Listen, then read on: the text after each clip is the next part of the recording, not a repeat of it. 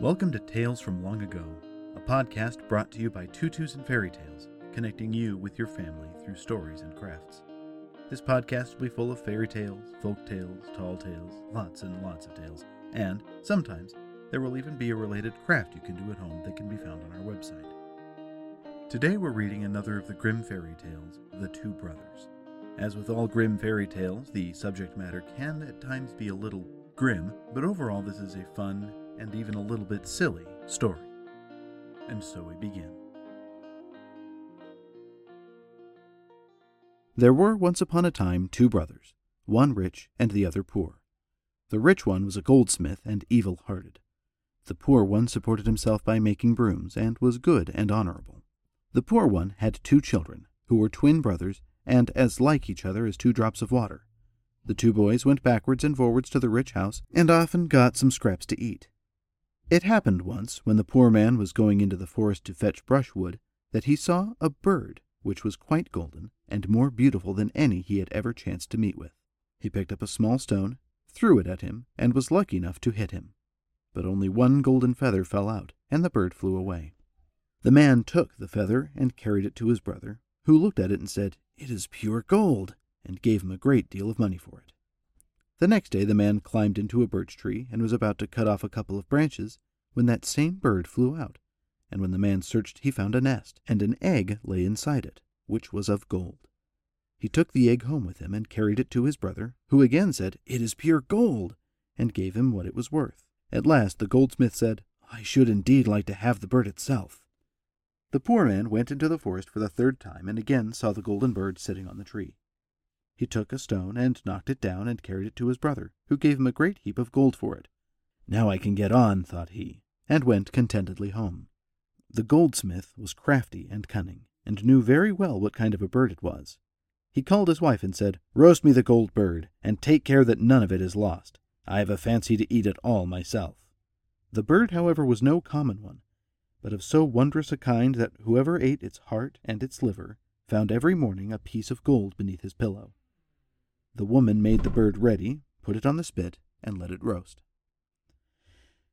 Now it happened that while it was on the fire, and the woman was forced to go out of the kitchen on account of some other work, the two children of the poor broom maker ran in, stood by the spit, and turned it round once or twice. And as at that very moment two little bits of the bird fell down into the dripping tray, one of the boys said, We will eat these two little bits. I am so hungry, and no one will ever miss them. Then the two ate the pieces, but the woman came into the kitchen and saw that they were eating something, and said, What have you been eating? Two little morsels which fell out of the bird, answered they. That must have been the heart and the liver, said the woman, quite frightened. So that her husband might not miss them and be angry, she quickly killed a young cock, took out its heart and liver, and put them beside the golden bird. When it was ready, she carried it to the goldsmith, who consumed it all alone and left none of it. Next morning, however, when he felt beneath his pillow, and expected to bring out the piece of gold, no more gold pieces were there than there had always been. The two children did not know what a piece of good fortune had fallen to their lot. Next morning, when they arose, something fell rattling to the ground, and when they picked it up, there were two gold pieces. They took them to their father, who was astonished and said, Oh, how can that have happened? When, next morning, they found two, and so on daily, he went to his brother and told him the strange story. The goldsmith at once knew how it had come to pass, and that the children had eaten the heart and liver of the golden bird, and in order to avenge himself, and because he was envious and hard hearted, he said to the father, Your children are in league with the evil one. Do not take the gold, and do not suffer them to stay any longer in your house, for he has them in his power, and may ruin you likewise. The father feared the evil one, and, painful as it was to him, he nevertheless led the twins forth into the forest, and with a sad heart left them there. And now the two children ran about the forest, and sought the way home again, but could not find it, and only lost themselves more and more. At length they met with a hunter, who asked, To whom do you children belong? We are the poor broom-maker's boys, they replied, and they told him their father would not keep them any longer in the house, because a piece of gold lay every morning under their pillows. Come, said the hunter, that is not so very bad, if at the same time you keep honest and are not idle. As the good man liked the children, and had none of his own, he took them home with him and said, I will be your father, and bring you up till you are big. They learned huntership from him, and the piece of gold which each of them found when he awoke was kept for them by him in case they should need it in the future. When they were grown up, their foster father one day took them into the forest with him and said, Today you shall make your trial shot, so that I may release you from your apprenticeship and make you hunters. They went with him to lie in wait and stayed there a long time, but no game appeared. The hunter, however, looked above him and saw a covey of wild geese flying in the form of a triangle, and said to one of them, Shoot me down one from each corner. He did it, and thus accomplished his trial shot. Soon after, another covey came flying by in the form of a figure two, and the hunter bade the other also bring down one from each corner, and his trial shot was likewise successful.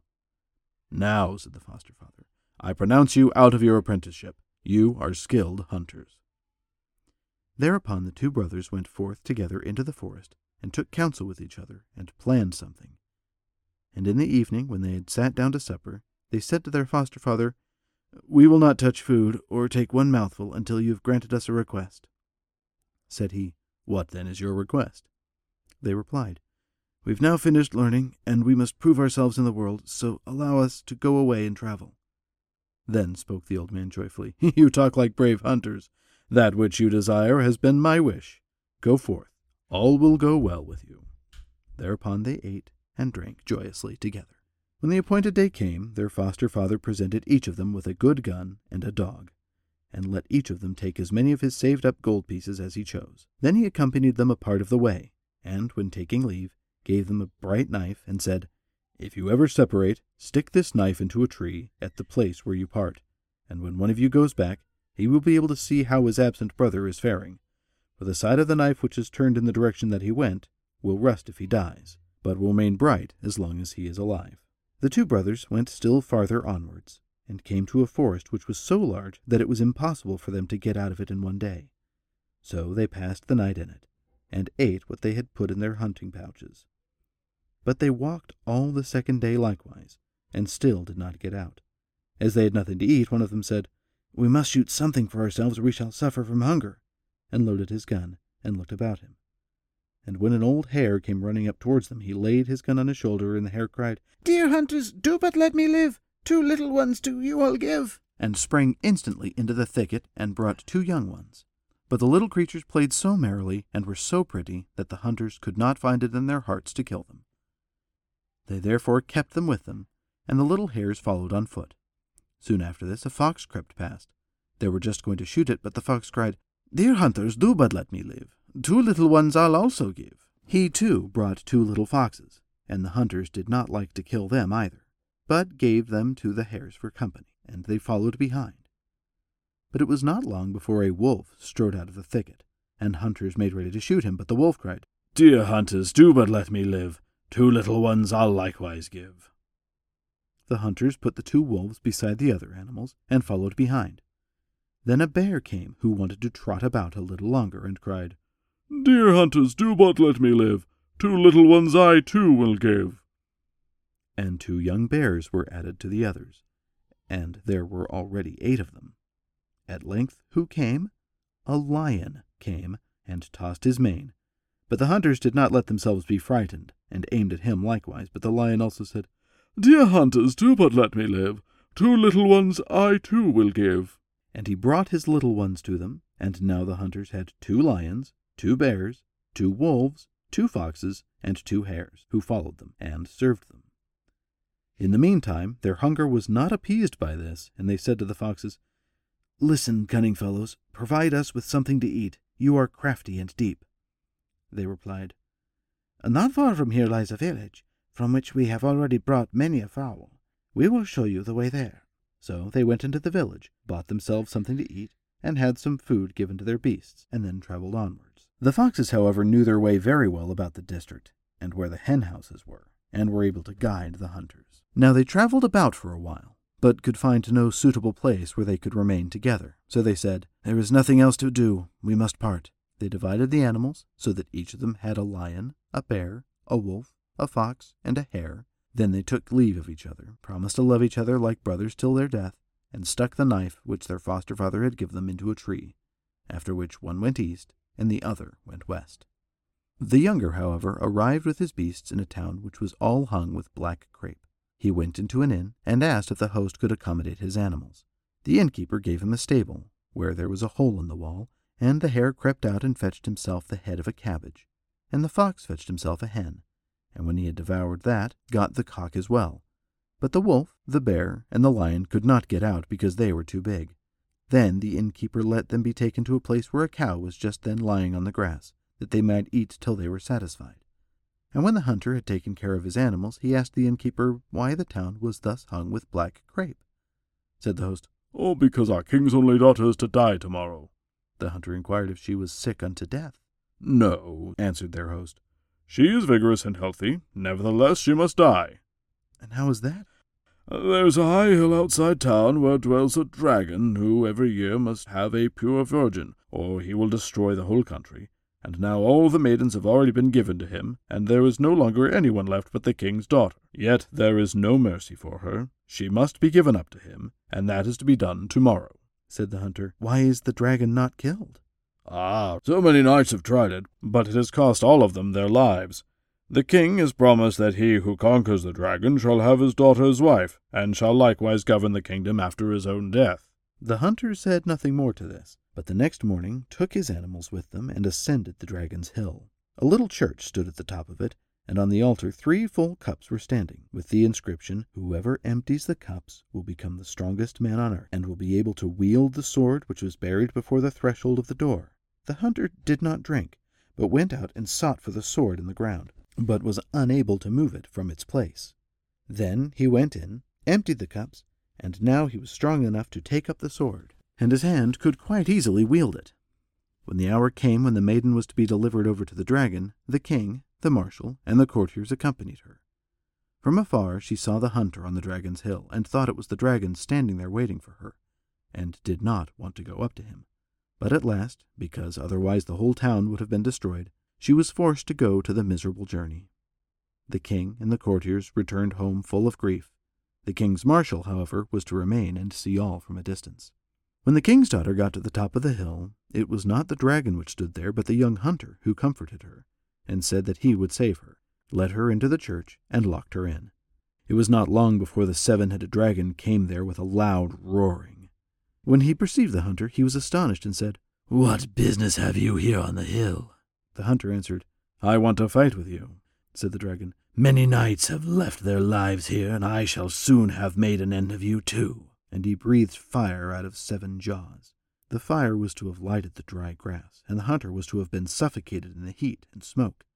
But the animals came running up and trampled out the fire.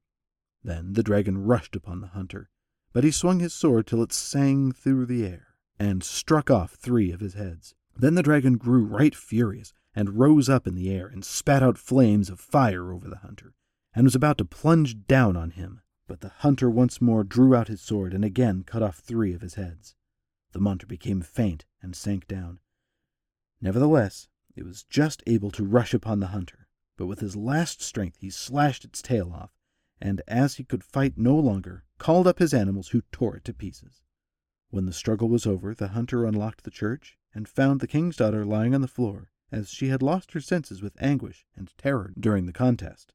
He carried her out, and when she came to herself once more and opened her eyes, he showed her the dragon all cut to pieces, and told her that she was now safe. She rejoiced and said, Now you will be my dearest husband, for my father has promised me to whoever kills the dragon. Thereupon she took off her necklace of coral and divided it amongst the animals in order to reward them. The lion received the golden clasp. Her pocket handkerchief, which bore her name, she gave to the hunter, who went and cut tongues out of the dragon's seven heads, and wrapped them in the handkerchief, and preserved them carefully. That done, as he was so faint and weary with the fire and the battle, he said to the maiden, We are both faint and weary, and we will sleep a while. Then she said, Yes, and they lay down on the ground. And the hunter said to the lion, you shall keep watch that no one surprises us in our sleep. And both fell asleep. The lion lay down beside them to watch. But he also was weary with the fight, that he called to the bear and said, Lie down with me. I must sleep a little. If anything comes, wake me. Then the bear lay down beside him, but he was also tired, and called the wolf and said, Lay down beside me. I must sleep a little. But if anything comes, wake me. Then the wolf lay down by him. But he was tired likewise, and called the fox and said, Lie down by me. I must sleep a little. If anything comes, wake me. Then the fox lay down beside him, but he too was weary, and called the hare and said, Lie down near me. I must sleep a little, and if anything should come, wake me. Then the hare sat down by him. But the poor hare was tired too, and had no one whom he could call there to keep watch, and fell asleep. And now the king's daughter, the hunter, the lion, the bear, the wolf, the fox, and the hare were all sleeping a sound sleep. The marshal, however, who was to look from a distance, took courage when he did not see the dragon flying away with the maiden, and finding that all the hill had become quiet, ascended it. There lay the dragon, hacked and hewn to pieces on the ground, and not far from it were the king's daughter and a hunter with his animals, and all of them were sunk in a sound sleep. And as he was wicked and godless, he took his sword and cut off the hunter's head, and seized the maiden in his arms, and carried her down the hill. Then she awoke and was terrified, but the marshal said, You are in my hands, and you shall say that it was I who killed the dragon. I cannot do that, she replied, for it was a hunter with his animals who did it. Then he drew his sword and threatened to kill her if she did not obey him, and so compelled her that she promised it. Then he took her to the king, who did not know how to contain himself for joy, when he once more saw his dear child alive, whom he had believed to have been torn to pieces by the monster. The marshal said to him, I have killed the dragon and delivered the maiden and the whole kingdom as well. Therefore I demand her as my wife, as was promised. The king said to the maiden, Is what he says true? Ah, yes, she answered. It must indeed be true, but I will not consent to have the wedding celebrated until after a year and a day, for she thought in that time she should hear something of her dear hunter. The animals, however, were still lying sleeping beside their dead master on the dragon's hill, and there came a great bumblebee that alighted on the hare's nose, but the hare wiped it off with his paw and went on sleeping. The bumblebee came a second time, but the hare again rubbed it off and slept on. Then it came for the third time and stung his nose so that he awoke. As soon as the hare was awake, he roused the fox, and the fox the wolf, and the wolf the bear, and the bear the lion. And when the lion awoke and saw that the maiden was gone, and his master was dead, he began to roar frightfully and cried, Who has done that? Bear, why did you not wake me? The bear asked the wolf, Why did you not wake me? And the wolf the fox, Why did you not wake me? And the fox the hare, Why did you not wake me? The poor hare alone did not know what answer to make, and the blame rested with him. Then they were just going to fall upon him, but he entreated them and said, Don't kill me. I will bring our master to life again. I know a mountain on which a root grows which, when placed in the mouth of anyone, cures him of all illness and of every wound. But the mountain lies two hundred miles from here. The lion said, You have twenty four hours to run there and come back and bring the root with you. Then the hare sprang away, and in twenty four hours he was back, and brought the root with him. The lion put the hunter's head on again, and the hare placed the root in his mouth, and immediately everything united together again, and his heart beat, and life came back. Then the hunter awoke, and was alarmed when he did not see the maiden, and thought, Oh, she must have gone away while I was sleeping, in order to get rid of me. The lion, in his great haste, had put his master's head on the wrong way round, but the hunter did not observe it because of his melancholy thoughts about the king's daughter. But at noon, when he was going to eat something, he saw his head was turned round backwards, and could not understand it, and asked the animals what had happened to him in his sleep. Then the lion told him that they too had fallen asleep from weariness, and on waking had found him dead with his head cut off, that the hare had brought the life giving root, and that he, in his haste, had laid the head the wrong way, but that he would repair his mistake. Then he tore the hunter's head off again, turned it round, and the hare healed it with the root. The hunter, however, was sad at heart, and travelled about the world, and made his animals dance before people. And it came to pass that precisely at the end of one year he came back to the same town where he had delivered the king's daughter from the dragon. And this time the town was gaily hung with red cloth. Then he said to the host, What does this mean? Last year the town was all hung with black crape. What means the red cloth today? The host answered, Oh, last year our king's daughter was to have been delivered over to a dragon, but the marshal fought with it and killed it, and so tomorrow their wedding is to be solemnized. And that is why the town was then hung with black crape for mourning, and is today covered with red cloth for joy. Next day, when the wedding was to take place, the hunter said at midday to the innkeeper, Do you believe, sir host, that while you were here today I shall eat bread from the king's own table? Nay, said the host, I would bet a hundred pieces of gold that that would not come true. The hunter accepted the wager, and set against it a purse with just the same number of gold pieces. Then he called to the hare and said, Go, my dear runner, and fetch me some of the bread which the king is eating.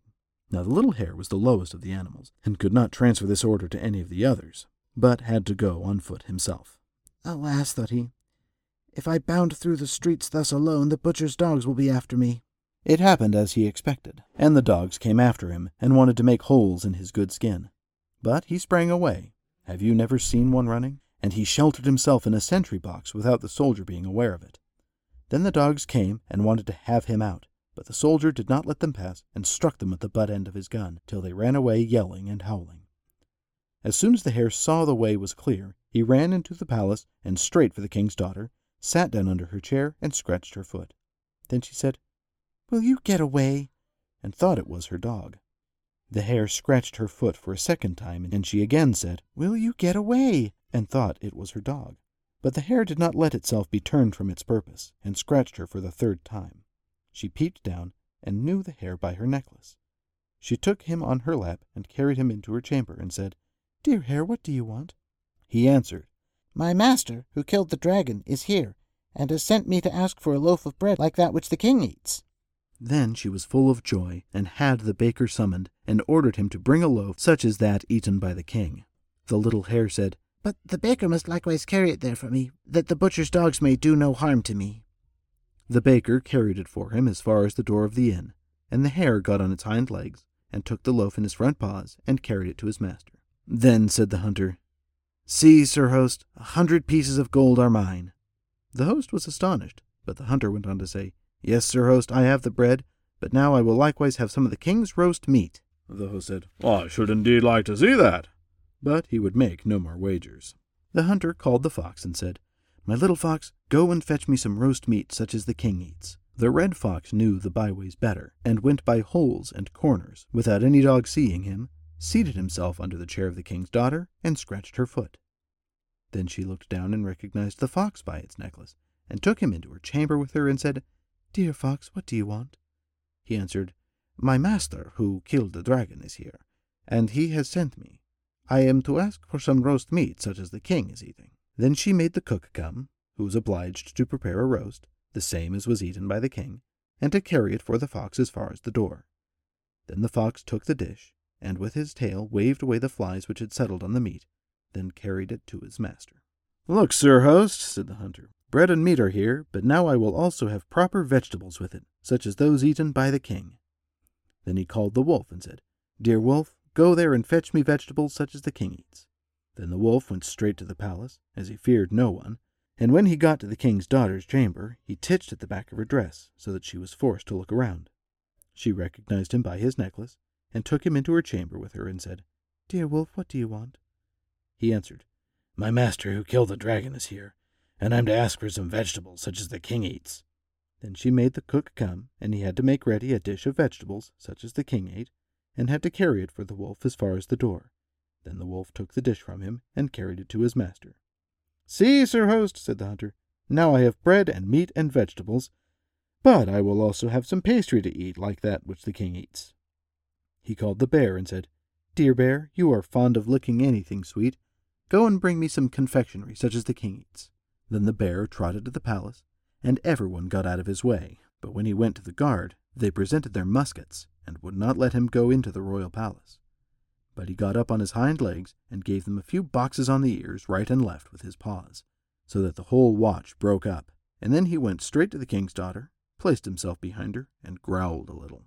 Then she looked behind her, knew the bear, and bade him go into her room with her, and said, Dear bear, what do you want? He answered, My master who killed the dragon is here, and I am to ask for some confectionery such as the king eats. Then she summoned her confectioner, who had to bake the confectionery such as the king ate, and carry it to the door for the bear. Then the bear first licked up the sugar drips which had rolled down, then he stood up straight, took the dish, and carried it to his master.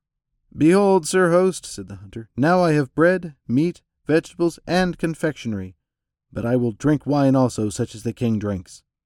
He called his lion to him and said, Dear lion, You yourself like to drink until you are intoxicated. Go and fetch me some wine such as that which is drunk by the king. Then the lion strode through the streets, and the people fled from him. And when he came to the watch, they wanted to bar the way against him. But he did but roar once, and they all ran away. Then the lion went to the royal apartment and knocked at the door with his tail. Then the king's daughter came forth and was almost afraid of the lion, but she knew him by the golden clasp of her necklace, and bade him go with her into her chamber and said, Dear lion, what will you have? He answered, My master who killed the dragon is here, and I am to ask for some wine such as the king drinks.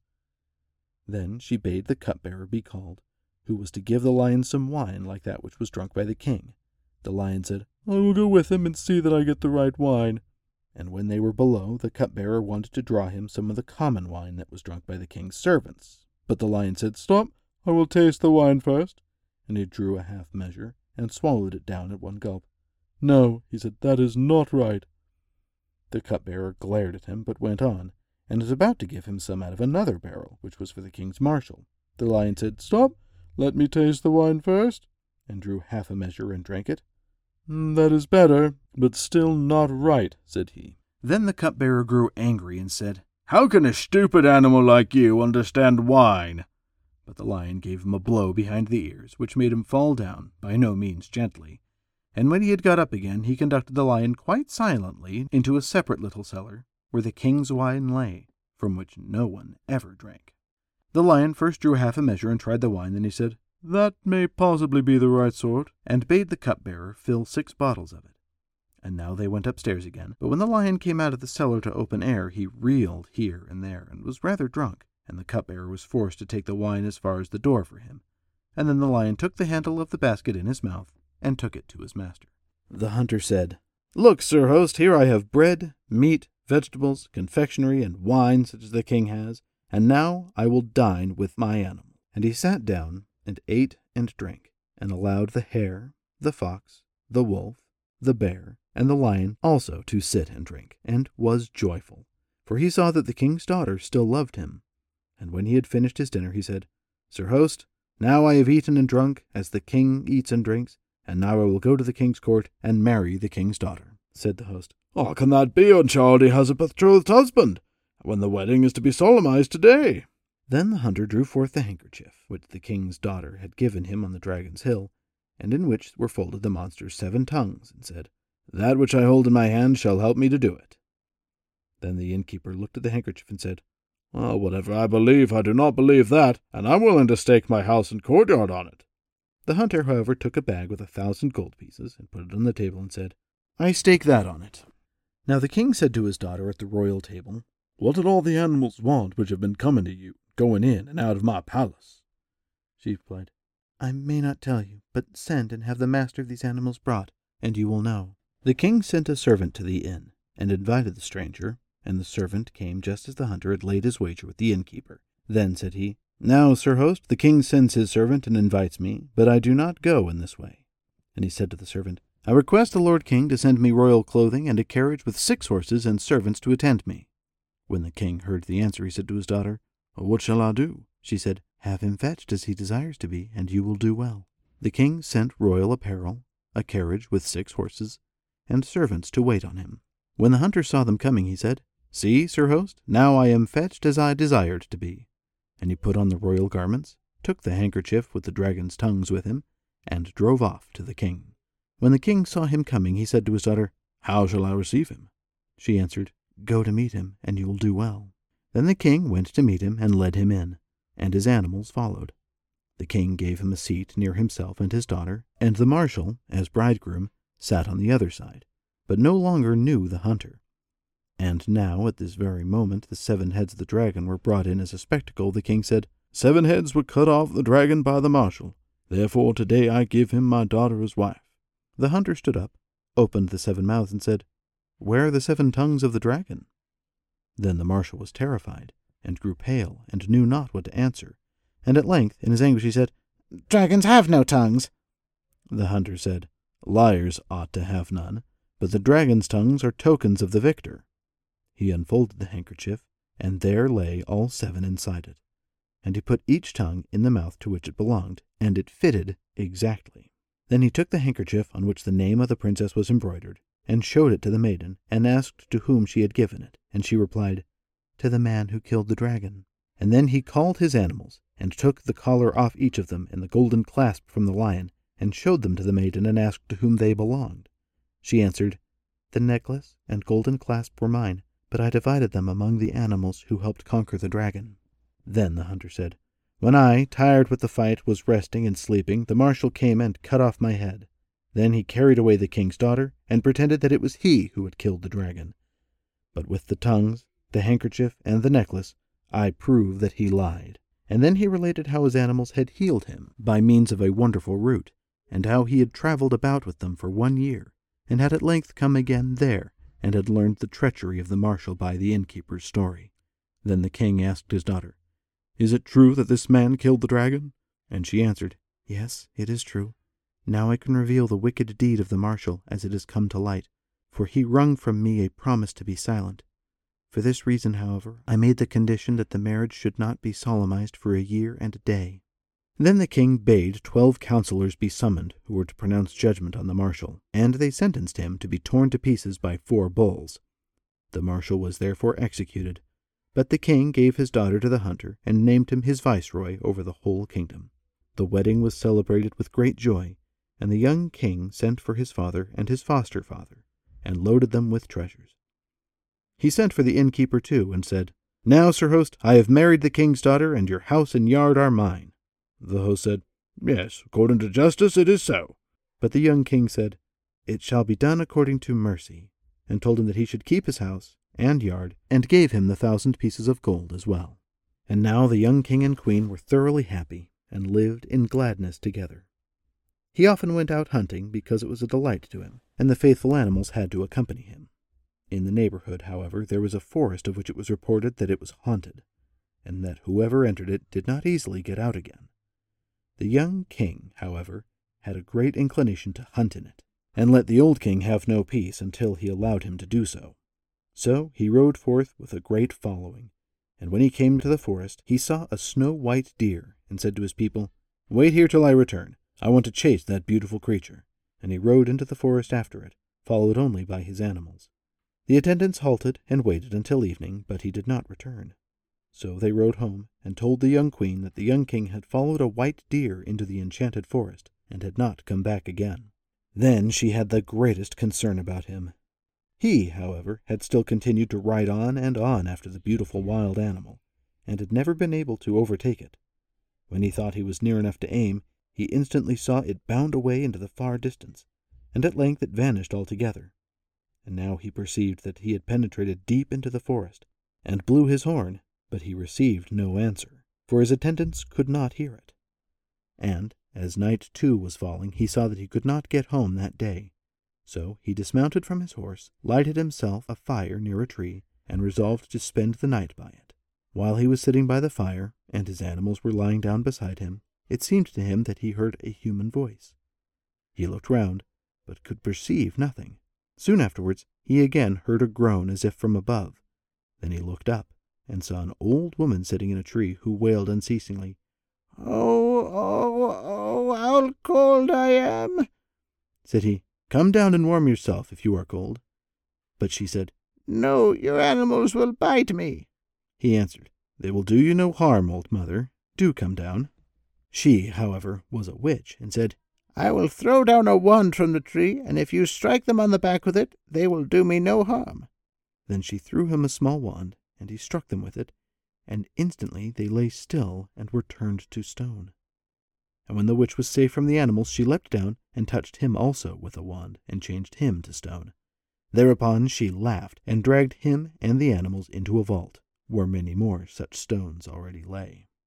As, however, the young king did not come back at all, the queen's anguish and care grew constantly greater. And it so happened that at this very time the other brother, who had turned to the east when they separated, came into the kingdom. He had sought a home and had found none, and had travelled about here and there, and had made his animals dance. Then it came into his mind that he would just go and look at the knife that they had thrust into the trunk of a tree at their parting, that he might learn how his brother was. When he got there, his brother's side of the knife was half rusted and half bright. Then he was alarmed and thought, A great misfortune must have befallen my brother, but perhaps I can still save him, for half the knife is still bright. He and his animals traveled toward the west, and when he entered the gate of the town the guard came to meet him, and asked if he was to announce him to his consort, the young queen, who had for a couple of days been in the greatest sorrow about his staying away, and was afraid that he had been killed in the enchanted forest. The sentries, indeed, thought no otherwise than that he was the young king himself, for he looked so like him, and had wild animals running behind him. Then he saw that they were speaking of his brother, and thought, It will be better if I pass myself off as him, and then I can rescue him more easily. So he allowed himself to be escorted into the castle by the guard, and was received with the greatest joy. The young queen indeed thought that he was her husband, and asked him why he had stayed away so long. He answered, I had lost myself in a forest, and could not find my way out again any sooner. At night he was taken to the royal bed, but he laid a two-edged sword between them and the young queen. She did not know what it could mean, but did not venture to ask. He remained in the palace a couple of days, and in the meantime inquired into everything which related to the enchanted forest, and at last he said, I must hunt there once more. The king and the young queen wanted to persuade him not to do it, but he held out against them, and went forth with a large following. And when he got into the forest, everything happened with him as with his brother. He saw a white deer, and said to his people, Stay here and wait till I return. I want to chase the lovely wild beast. And then he rode into the forest, and his animals ran after him. But he could not overtake the deer, and got so deep into the forest that he was forced to pass the night there.